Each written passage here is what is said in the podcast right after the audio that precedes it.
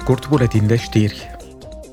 Parlamentul European a aprobat la sesiunea plenară planuri de creștere a producției de arme a Uniunii Europene și de a furniza mai multă muniție pentru Ucraina.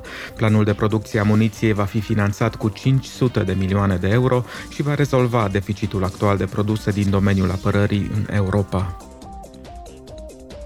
Într-un raport adoptat la Strasburg, Parlamentul a cerut sisteme eficiente de monitorizare și supraveghere pentru a detecta ingerințele străine în activitatea sa. Potrivit eurodeputaților, încercările de a împiedica procesele democratice reprezintă un fenomen larg răspândit care trebuie combătut. Ei au subliniat numeroasele lacune în normele de integritate și transparență ale Parlamentului. Eurodeputații au mai cerut ca propunerea în 14 puncte a președintei Metzola de a reforma normele Parlamentului să fie pusă cât mai curând posibil în practică. Eurodeputații din Comisia pentru Afaceri Externe organizează mâine o dezbatere cu Iacov Milatovici, președintele Muntenegrului.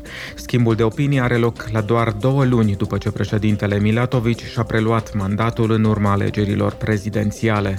Tensiunile politice ridicate au aruncat Muntenegru într-o criză politică și instituțională profundă anul trecut și, în consecință, au blocat progresul Muntenegrului pe calea sa europeană.